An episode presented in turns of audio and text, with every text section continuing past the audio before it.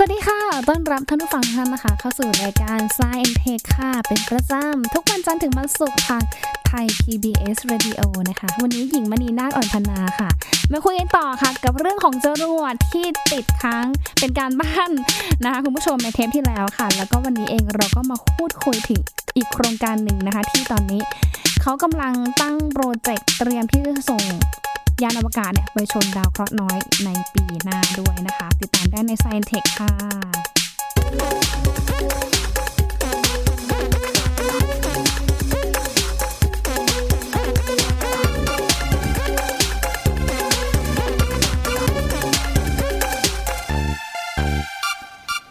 สัปดาห์ที่แล้วค่ะ เราพูดถึงเรื่องของจรวดหรือว่าขีปนาวุธหรือว่ายานอวกาศ หรือว่าพาหนะที่ใช้แรงผลักดันของไอเสียนะคะโอ้โหทำให้เรารู้จักเรื่องราวของจรวดเพิ่มมากขึ้นนะคะ โดยเฉพาะ เรื่องของเชื้อเพลิงนะคะ ใครจะไปรู้ว่าโอ้โหจรวดนะคะลำหนึงเนี่ยขนเชื้อเพลิงไปหนักมาก หนักมากกว่าครึ่งหนึ่งด้วย แต่ว่าในอนาคตก็คาดว่าน่าจะมีการพัฒนาเชื้อเพลิงค่ะ ที่สามารถบรรจุไปได้ปริมาณมาก แต่ว่ามีน้ำหนักเบานะคะ และที่สำคัญเลยก็ทำให้จรวดนั้น สามารถที่จะขนสัมภาระต่างๆ ได้มากขึ้นด้วยค่ะ คุยกันต่อกับเรื่องของจรวดนะคะ แล้วก็ไปต่อกันเรื่องของ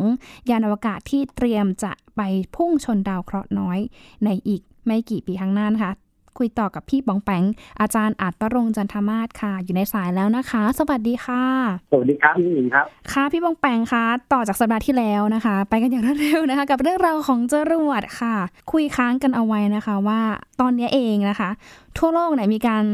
พัฒนาจรวดเนี่ยไปได้ไกลถึงไหนแล้วคะต้องบอกนิดนึงครับว่าตอนนี้หน่วยงานองค์การนาซาเองเนี่ยนะครับ ก็เริ่มตรวจระวังเอ่อ ลดบทบาทความสำคัญของเขาลงเมื่อตั้งแต่ปีแถวแถวสองพันแถวแถวสองพันสิบสี่สิบห้าแถวนั้นนะฮะค่ะก็ประมาณห้าหกปีก่อนองค์การนาซาเริ่มลดบทบาทของตัวเองลงนะครับ แล้วก็เรียกว่าให้เอกชนมีบทบาทมากขึ้นนะครับค่ะ เพราะเขาเชื่อว่าการที่เอกชนจะเข้ามามีบทบาทเนี่ย จะช่วยให้เทคโนโลยีเกี่ยวกับอวกาศเนี่ยราคาถูกลงนะครับ เอกชนที่ว่าเนี่ยคือเป็นเป็นใครบ้างอะคะที่สนใจอยากจะเข้ามามีส่วนร่วมในการผลิตจรวด หรือว่าทำเทคโนโลยีด้านจรวดอะค่ะมีหลายเจ้านะฮะแต่ค่ะหลักๆ แล้วตอนเนี้ยที่ที่เรารู้จักกันดีก็คือ SpaceX นะครับอืมแล้วก็ SpaceX เองเนี่ยเมื่อปลายปี 2015 นะฮะค่ะช่วงธันวาคมเนี่ย กี่ปีมาแล้วเนาะเดี๋ยวนะเอ่อ2015สี่ปีแล้วค่ะอ่าสี่ปีก่อนเนี่ยนะครับค่ะ SpaceX เนี่ยมีวิสัยทัศน์ที่น่าสนใจนะครับ ก็คือเขาอยากจะทำจรวดที่ reuse ได้คือโดยทั่วไปเวลาเราส่งจรวดไปยังอวกาศเนี่ยไม่ว่าจะใช้ในการส่งยานไปยังดาวเคราะห์อื่นๆ ส่งดาวเทียมหรืออะไรก็ตาม จรวดเนี่ยพอสร้างแรงขับเข้าสู่วงโคจรรอบโลกได้แล้วเนี่ย ตัวจรวดเนี่ยมันก็จะหยุดการจุดระเบิด แล้วมันก็จะ ลอยทิ้งไปเลยค่ะนะฮะอืมซึ่งตัวอีลอนมัสนะครับ แห่งบริษัท SpaceX เนี่ยก็แบบ เฮ้ยทำแบบเนี้ยอืมตัวเครื่องยนต์ตัวอะไรแล้วนะโครงจรวดตัวอะไรค่ะมันก็ทิ้งไปเลยนะฮะอืมทำให้โอ้เสียเป็นมูลค่ามหาศาลเสียดายแทนค่ะอืมเสียดายค่ะเขาก็เลยคิดว่าน่าจะออกแบบจรวดที่พอส่งดาวเทียมแล้วอะไรแล้วเนี่ยอืมเป็นไปได้ไหมที่จรวดเนี่ย จะกลับลงมายังฐานจอดแล้วก็ เรียกว่า reusable ได้นะครับ หรือนำกลับมาใช้ใหม่ได้ ซึ่ง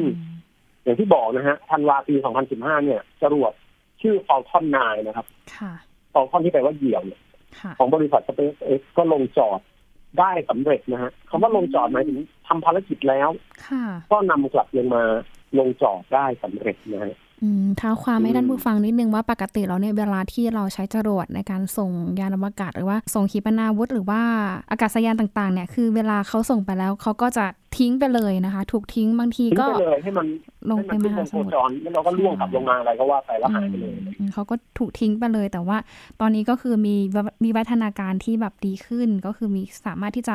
บังคับให้จรวดเนี่ยหลังจากที่เขาทำหน้าที่เสร็จแล้วเนี่ยยังสามารถที่จะทำให้เขาเนี่ย ลงมากลับมายังฐานจอดเพื่อรอใช้งานอีกในภารกิจหน้าได้อีกด้วยนะคะ ตอนนี้ก็คือใช่ฮะ Falcon 9 คือเห็นได้ชัดเจนนะคะ จากคนอีลอนมัสที่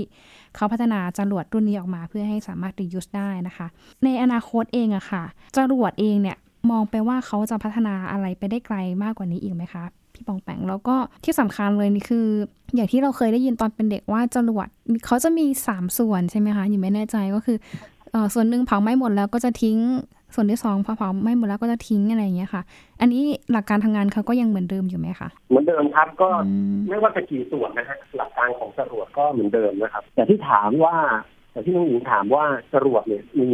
ในอนาคตจะเป็นอย่างไรเนี่ยผมว่า reusable เนี่ย ตอนเนี้ยมันก็ยังไม่ถึงขั้นร้อยเปอร์เซ็นต์เนาะค่ะอืมนะฮะถ้าเขาสามารถทำให้มันเปอร์เซ็นต์การ reuse มันมากขึ้นเรื่อยๆได้นะครับ แล้วก็โอกาสในการ ลงจอดหรือว่าโอกาสในการส่งมันร้อยเปอร์เซ็นได้ คือเข้าใกล้ร้อยเปอร์เซ็นได้เนี่ยอืมผมคิดว่ามันก็มีความเป็นไปได้สูงนะครับ ที่มนุษย์จะเริ่มนะฮะมีธุรกิจด้านการทัวร์อวกาศอย่างจริงจังมากขึ้น อืมค่ะ แล้วก็ที่ผมคิดว่าไม่รู้ว่าในชีวิตนี้จะได้เห็นหรือเปล่านะก็คือจรวดเนี่ย ตอนเนี้ยมันยังใช้การเผาไหม้อยู่เนาะค่ะอืมแต่โดยหลักการแล้วเนี่ยนะครับ มันเป็นไปได้ที่เราจะไม่ต้อง เผาไหม้ละ เราอาจจะใช้เชื้อเพลิงนิวเคลียร์ลองนึกภาพแทนที่เราจะใช้การเผาไหม้แล้วก็ต้องใช้ตัว oxidizer แบบโอ้โหเยอะแยะมากเลยเป็นไปได้หรือไม่นะฮะที่เราจะสร้างจรวดเชื้อเพลิงเหมือนกับเราจุดระเบิดนิวเคลียร์ฮะเป็นเชื้อเพลิงในการขับดันแทนอืมค่ะตรงเนี้ยถ้ามันถ้ามันเป็นไปได้จริงเนี่ย แรงขับเนี่ย ผมคิดว่ามันจะสามารถแบบพาเราไปไกลกว่าดาวอังคารหรือแม้แต่ อาจจะออกนอกระบบสุริยะได้ยังได้เลยผมว่า อืม แรงขับจรวดนี้มันต้องมีแรงหรือว่ามีความเร็วเท่าไหร่ถึงจะหลุดพ้นแรงโน้มถ่วงของโลกนะคะ ความเร็วหลุดพ้นของโลกเราเนี่ย ก็ 11 กิโลเมตรต่อวินาทีนะฮะอืมซึ่งถือว่าไม่ไม่ได้เยอะมากนะฮะแต่ว่าจรวดเองเนี่ยไม่ได้ทำความเร็วหลุดพ้นขนาดนั้นนะครับอืมเขาทำความเร็วสำหรับขึ้นไป parking หรือว่าไปโคจรที่วงโคจรรอบโลกก่อนอืม นะฮะเอ่อที่พูดให้ฟังเรื่องความเร็วหลุดพ้นเนี่ยจะได้เห็น concept ว่ามันต้องทำความเร็วแค่ไหนนะฮะถึงจะหลุดคือหมายความว่าอยากจะทำให้เห็นว่าสเตรนหรือว่าความรุนแรงของแรงโน้มถ่วง มันเยอะแค่ไหนนะฮะค่ะอย่างโลกของเราเนี่ยมัน 11 กิโลเมตรต่อวิถึงจะหลุดได้ค่ะแต่ถ้าเราอยากจะหลุดไปนอกระบบสุริยะเนี่ย เราต้องสร้างความเร็วหลุดพ้นหลุดออกจากดวงอาทิตย์นะฮะอืมค่ะจริงไหมเพราะว่าเอาอย่างโลกเราเนี่ยโลกเราโคจรรอบดวงอาทิตย์แปลว่าอะไรแปลว่ามันก็ยัง แปลว่าตัวตัวตัวโลกเราเองก็ยังไม่สามารถหลุดพ้นจากดวงอาทิตย์ได้ แต่ถ้าเราจะหลุดพ้นออกไปนอกระบบสุริยะได้ เราต้องทำความเร็วอย่างน้อย ประมาณ 600 กิโลเมตรต่อวิหกร้อยกิโลเมตรต่อวิเร็วมากอะอืมแต่เอาเข้าจริง ๆ แล้วก็เอาให้พ้นจากแรงโน้มถ่วงของโลกเราก่อน ความเร็วหลุดพ้นที่ 11 กิโลเมตรต่อวินาทีก่อนใช่ฮะ แต่ว่าอย่างที่บอกถ้าเราอยากจะไปสำรวจ interstellar space นะฮะในอนาคตหมายถึงถ้าเราอยากจะออกจากระบบสุริยะจริงอืๆมเราต้องหลุดจากดวงอาทิตย์ได้อืม ความเร็วหลุดพ้นที่ต้องทำได้คืออย่างน้อยๆก็ประมาณ 600 กิโลเมตรต่อวิอืมซึ่งมันก็เป็นเรื่องที่มนุษยชาตินะคะ หลาย ๆ ส่วนหลาย ๆ คนเขาก็อยากออกไปสำรวจเหมือนกันนะว่านอกระบบสุริยะของเรามีอะไรบ้างแล้วก็คิดว่าเรื่องนี้เป็นเรื่องของอนาคตแต่ว่าก็อาจจะเกิดขึ้นได้นะคะ เพราะว่าอย่างที่เห็นนะคะว่ามีวิวัฒนาการต่างๆ เกี่ยวกับ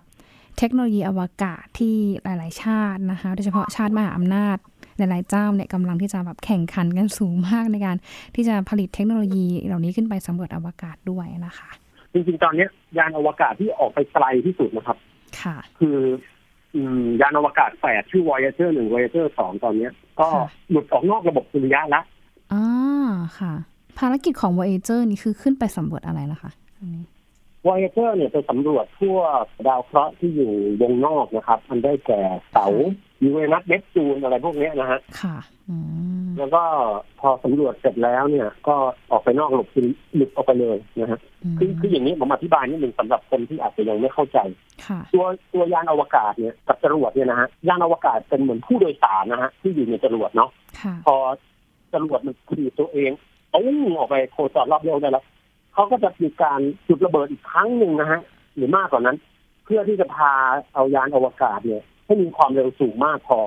แล้วจรวดก็จะหลุดทิ้งไปเลย แล้วคราวนี้ยานอวกาศเนี่ยมันจะเหมือนกับวิ่งต่อไปด้วยความเฉื่อยของมันค่ะโดยที่ไม่มีการสร้างแรงขับอะไรอีกแรงๆอีกเลยนะฮะอืมนะ ดังนั้น ตอนนี้ยานวอเอเจอร์เองไม่มีจรวดติดละค่ะอ่า มันก็ไปของมันอย่างนั้นอะต่อไปเรื่อยๆเป็นเหมือนสิ่งที่โคจรไปวิ่งไปเรื่อยๆตามตามด้วยความเฉื่อยของมันเองอืมประมาณนั้นเขามีเครื่องยนต์อะไรไหมคะที่เขาวิ่งไปเรื่อยๆเขามีเครื่องยนต์ในการไม่ขับมีเคลื่อฮะนนี่เป็นความเข้าใจผิดทางฟิสิกส์อย่างหนึ่งคือว่าอืมเราเข้าใจว่าการเคลื่อนที่จะเกิดได้ต้องมีแรง จริงๆคือมันพอมันวิ่งไปแล้ว มันไม่จำเป็นต้องมีแรงอะไรอืมันก็ยังวิ่งต่อได้ฮะ เป็นความเฉื่อยของมัน อืมความเฉื่อยนี่คือยังไงคะ อะไรที่ทำให้มันเกิดความเฉื่อยแล้วทำให้ยานมันเคลื่อนไป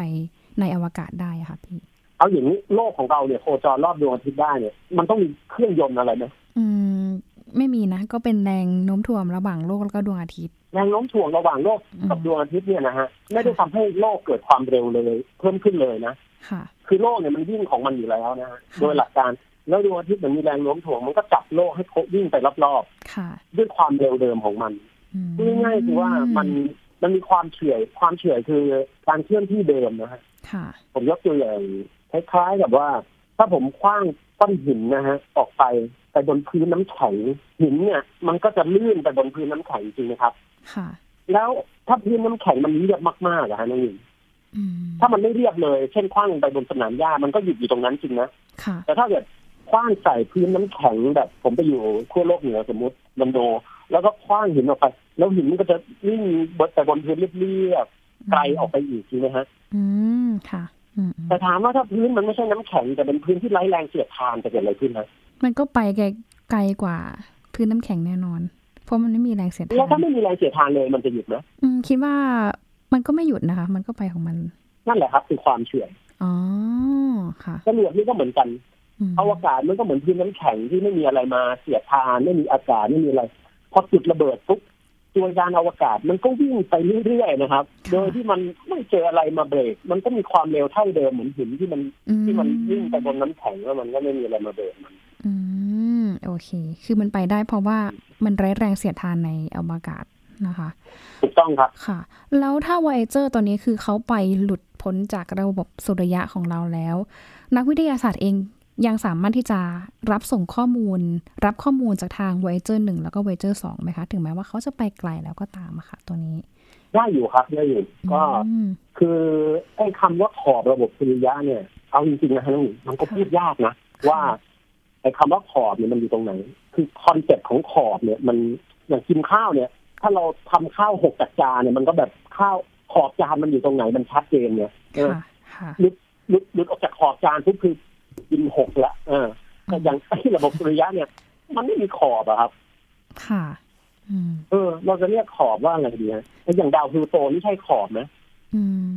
ก็ยังไม่แน่ใจว่าขอบหรือเปล่า หรือว่าถ้าไปไกลกว่าดาวพลูโตแถบไคเปอร์อะไรอย่างเงี้ย มันชัดเจนไหมคะว่าเป็นขอบหรือยังไง คืออย่างนี้ครับค่ะถ้าเรานับ ถ้าเรานิยามโดย concept นะฮะว่าอิทธิพลของแรงโน้มถ่วงของดวงอาทิตย์ที่นะฮะที่ไปถึงตรงไหนเนี่ย นะแล้วคือพูดง่ายๆคือถ้าเราเรานับ concept ของโลกสุริยะจากอิทธิพลแรงโน้มถ่วงของดวงอาทิตย์เราก็จะได้ขอบแบบหนึ่งอืมนะฮะค่ะแต่คำว่าหลุดออกนอกระบบสุริยะในที่นี้เนี่ย ผมกำลังพูดถึง concept อีกอย่างหนึ่งก็คือว่าดวงอาทิตย์เนี่ยมันจะมีการปลดปล่อยอนุภาคออกมาอยู่ตลอดเวลาเขาเรียกลมสุริยะ อันนี้เคยได้ยินนะฮะค่ะ เคยได้ยินค่ะ อ่าเจ้าลมสุริยะเนี่ยที่ถ้ามันปลดปล่อยแรงมากเขาก็จะเรียกพายุสุริยะ ซึ่ง คนที่เขาบอกว่าเป็นข่าวลือนะครับ บอกว่าอืมไอ้ตัวนี้ทำให้เกิดโลกลมโลกร้อนอะไรเนี่ยอันนี้มันเป็นข่าวลือที่ทางไม่เกี่ยวกันสถาบันวิทยาศาสตร์เองค่ะก็ออกมาบอกแล้วว่ามันไม่จริงอะเนาะค่ะเออแต่ว่าลมสุริยะเองเนี่ยมันสามารถส่งผลต่ออินฟาสตรักเจอร์นะครับ ที่เกี่ยวข้องกับไฟฟ้าได้ เช่นโรงไฟฟ้านะฮะดาวเทียมสถานีอวกาศอะไรต่อนี้อะไรที่มันเป็นโครงสร้างใหญ่ ๆ ที่มันเป็นเครื่องใช้ไฟฟ้าอะไรเงี้ยนะฮะค่ะอืมได้อืม เพราะมันตัวมันเองเนี่ยเป็นอนุภาคมีปฏิไฟฟ้าค่ะแล้วลมสุริยะนี่แหละที่มันปล่อยจากดวงอาทิตย์มาเนี่ยนะฮะแล้วมันวิ่งเข้ามายังสนามแม่เหล็กโลกบริเวณคู่โลกเหนือคู่โลกใต้อะไรพวกเนี้ยมันก็เกิดความเร่งกลายเป็นแสงออโรรานะฮะค่ะมันจะไปเกี่ยวข้องหรือว่าลมสุริยะเองจะบอกได้ยังไงว่าเออตรงขอบสุริยะหรือว่าพ้นจากระบบอ๋อสุริยะแล้วไปแล้วไปแล้วเนี่ย มันจะอ่าเป็นดัชนีชี้วัดยังไงบ้างอะค่ะตัวนี้ มันมันมันก็วิ่งไปเรื่อยของมันนะครับทีนี้มันพอมันวิ่งไปถึงจุดหนึ่งเนี่ย มันจะเจอสิ่งที่เรียกว่าเซลล่าวินนะฮะหรือลมดาวฤกษ์ละค่ะเออ คือแทนที่จะมันจะมันไม่มีทางวิ่งไปเรื่อยๆอย่างไรที่สิ้นสุดเนาะเพราะว่าดาวฤกษ์อื่นเขาก็ปล่อยลมของเขาของลมดาวฤกษ์อะไรของเขาออกมาเหมือนกันอืมดังนั้น ถ้าสองอย่างเนี้ยนะฮะลมสุริยะมันวิ่งไปเรื่อยๆ มันก็เริ่มอ่อนกำลังลงค่ะทีนี้ลมดาวฤกษ์อื่นๆ มันก็วิ่งมาปะทะตรงนั้น แล้วมันก็จะเกิดผิวขึ้นนะฮะ ไอ้ผิวที่ลมสุริยะเริ่ม หักล้างกับลมดาวฤกษ์พอดีเนี่ยก็เรียกว่าขอบระบบสุริยะได้เหมือนกันอ๋อค่ะซึ่งเจ้าวอยเจอร์ที่ว่าเนี่ย ก็ทะลุผิวนี้ออกไปละ อืมค่ะนะเราอาจจะเรียกมันว่า heliosheath นะฮะเรียกอะไรหรืนะคะแผ่นสุริยะค่ะ เรียกแผ่นสุริยะใช่ไหมคะเรียกแผ่นเอ่อผมไม่รู้จะแปลภาษาไทยว่าอะไร ผมไม่รู้ว่าทางบัณฑิตเขาจะเรียกว่าอะไรแต่ภาษาอังกฤษคือ heliosheath นะครับ ค่ะอ่าผมแปลแบบง่อยๆก็น่าจะเป็นแบบ แผ่นสุริยะก็ได้อะหรือเปลือกสุริยะ เพราะว่ามันมีลักษณะเป็นเหมือนเปลือกลูกบอลเนี่ยนะฮะค่ะอืมก็อันถือนี้ก็ว่าเป็นเรื่องราวของจรวดแล้วก็ค่ะยานอวกาศที่ตอนเนี้ยออกไปจากโลกได้ไกลที่สุดนะฮะก็คือไวเซอร์หนึ่งสองหลุดจากเรโอชีตออกไป แล้วก็เข้าสู่สิ่งที่เรียกว่า interstellar space นะฮะอยู่ที่ว่างระหว่างดาวฤกษ์ละนั่นแหละอืมอืม interstellar เลย นึกถึงภาพยนตร์เลยนะ ถ้าพูดชื่อนี้ขึ้นมานะคะ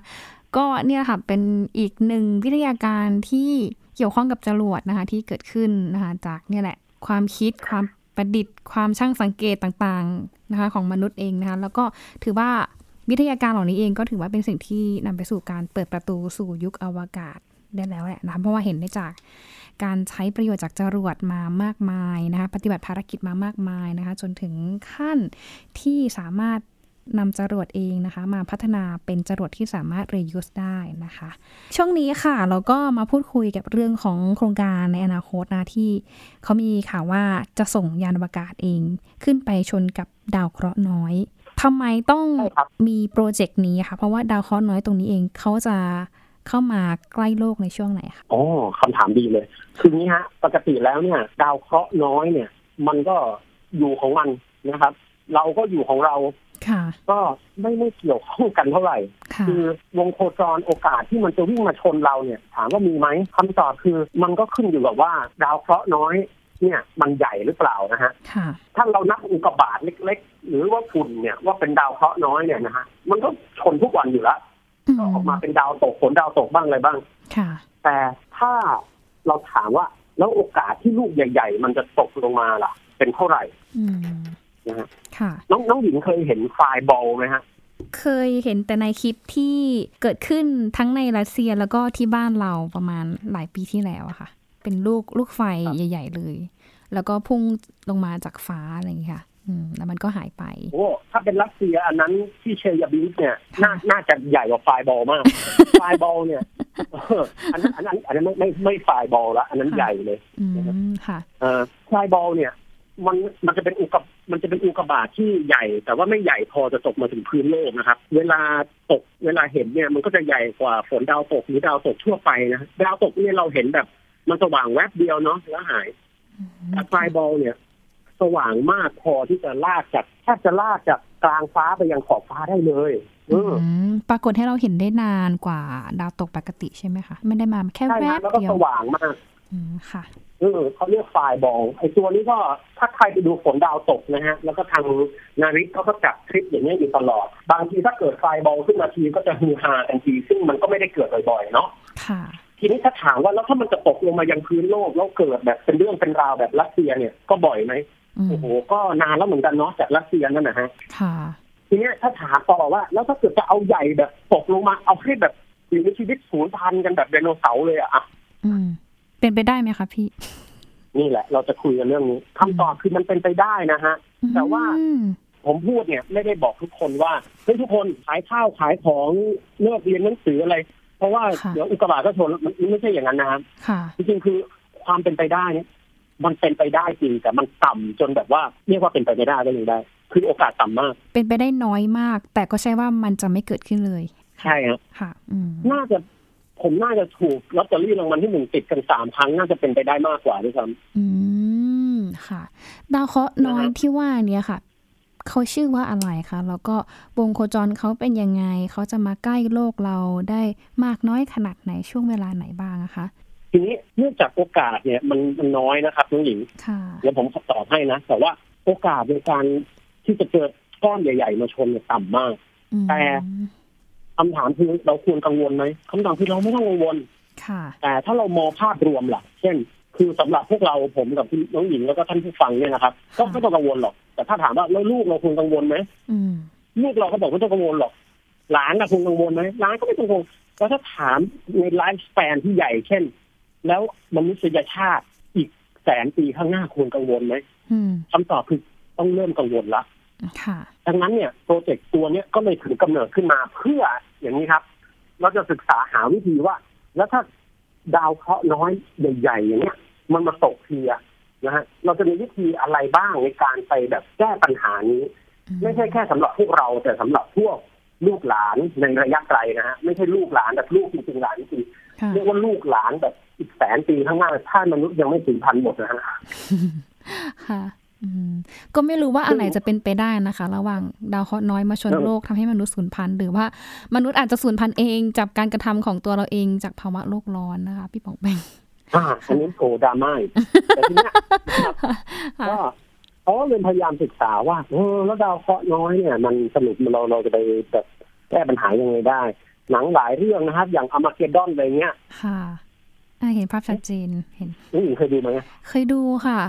แต่แบบดูย้อนหลังนะคะ เพราะว่าเกิดไม่ค่อยทันเพราะหนังก็น่าจะนานมาหลายปีแล้ว ดูทันค่ะ เกิดทันค่ะ ดูดูดูทันค่ะเออค่ะ ก็เรื่องเนี้ยนะฮะเขาก็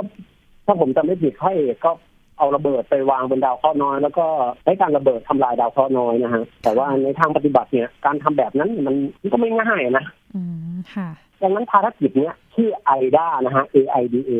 เลยเกิดขึ้นมาส่วนหนึ่งเพื่อรองรับความเสี่ยงนั้น แล้วก็ภารเอ่อจุดประสงค์อีกอย่างหนึงคือเราจะศึกษาดาวเคราะห์น้อยด้วยอืมจริงๆดาวเคราะห์น้อยเนี่ยมันเป็นภัยก็จริงแต่มันอาจจะเป็นโอกาสนะครับน้องหญิงค่ะรู้ไหมว่าเหล็กบนโลกใบเนี้ยที่มนุษย์เราใช้เหล็กสมัยโบราณเนี่ยเราเอาเหล็กมาจากไหน ทั้งที่เรายังถลุงเหล็กไม่เป็นเหล็กเหรอคะ มาจากแร่ในหินที่อยู่บนพื้นโลก แต่ว่าแร่นั้นมาจากไหนก็ต้องศึกษากันอีกทีหนึ่ง ถ้าแร่ในหินเนี่ยแปลว่าเราต้องถลุงมันออกมา แต่ว่าจริงๆแล้วสมัยโบราณเนี่ยเราสกัดเอาเหล็กออกมายังยังยังไม่ยังไม่เป็นนะฮะสมัยโบราณจริงๆเราเอาอุกกาบาตที่ตกลงมาเนี่ยครับน้องหญิงอ๋อค่ะมาตีเป็นดาบเป็นเหล็กเป็นอะไรอ๋อค่ะดังนั้น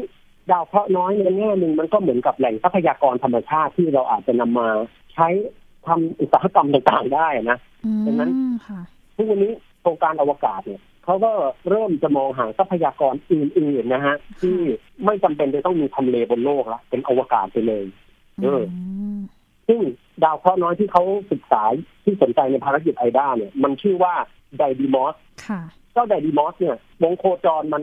อยู่ระหว่างโลกกับดาวอังคารนะฮะค่ะและในบางครั้งมันก็จะเข้ามาเฉียดในระวงโคจรของโลกบ้างอืมซึ่งเจ้า Didymos เนี่ยมันไม่ได้โคจรคือคือมันไม่ได้โคจรอยู่เดียวๆนะครับค่ะ Didymos เนี่ยมันมี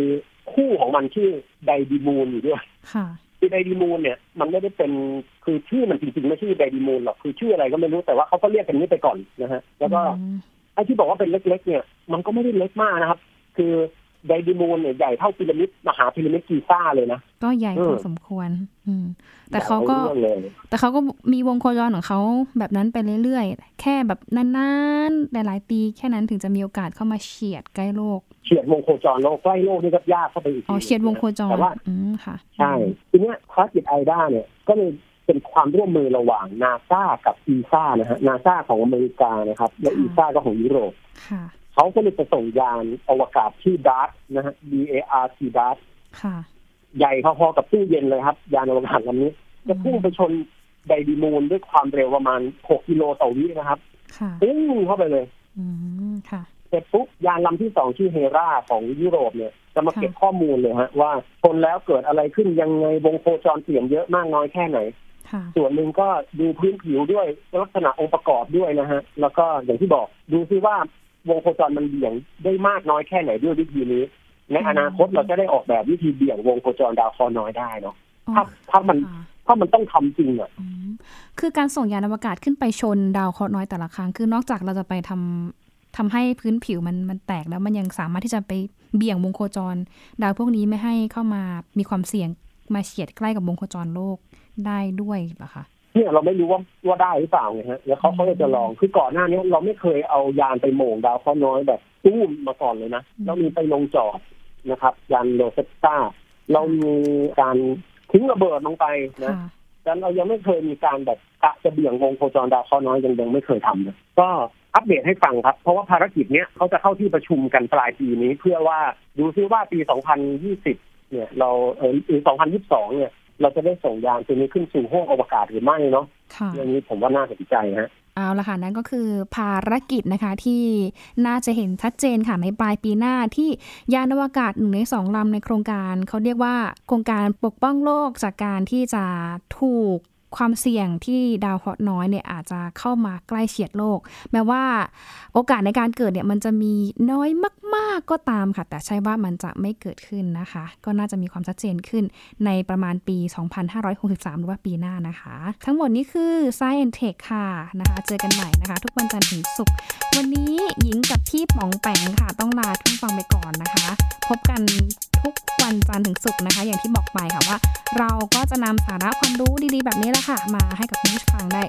รับฟังติดตามกันมาเรื่อยๆค่ะสำหรับวันนี้ลาไปก่อนนะคะ สวัสดีค่ะ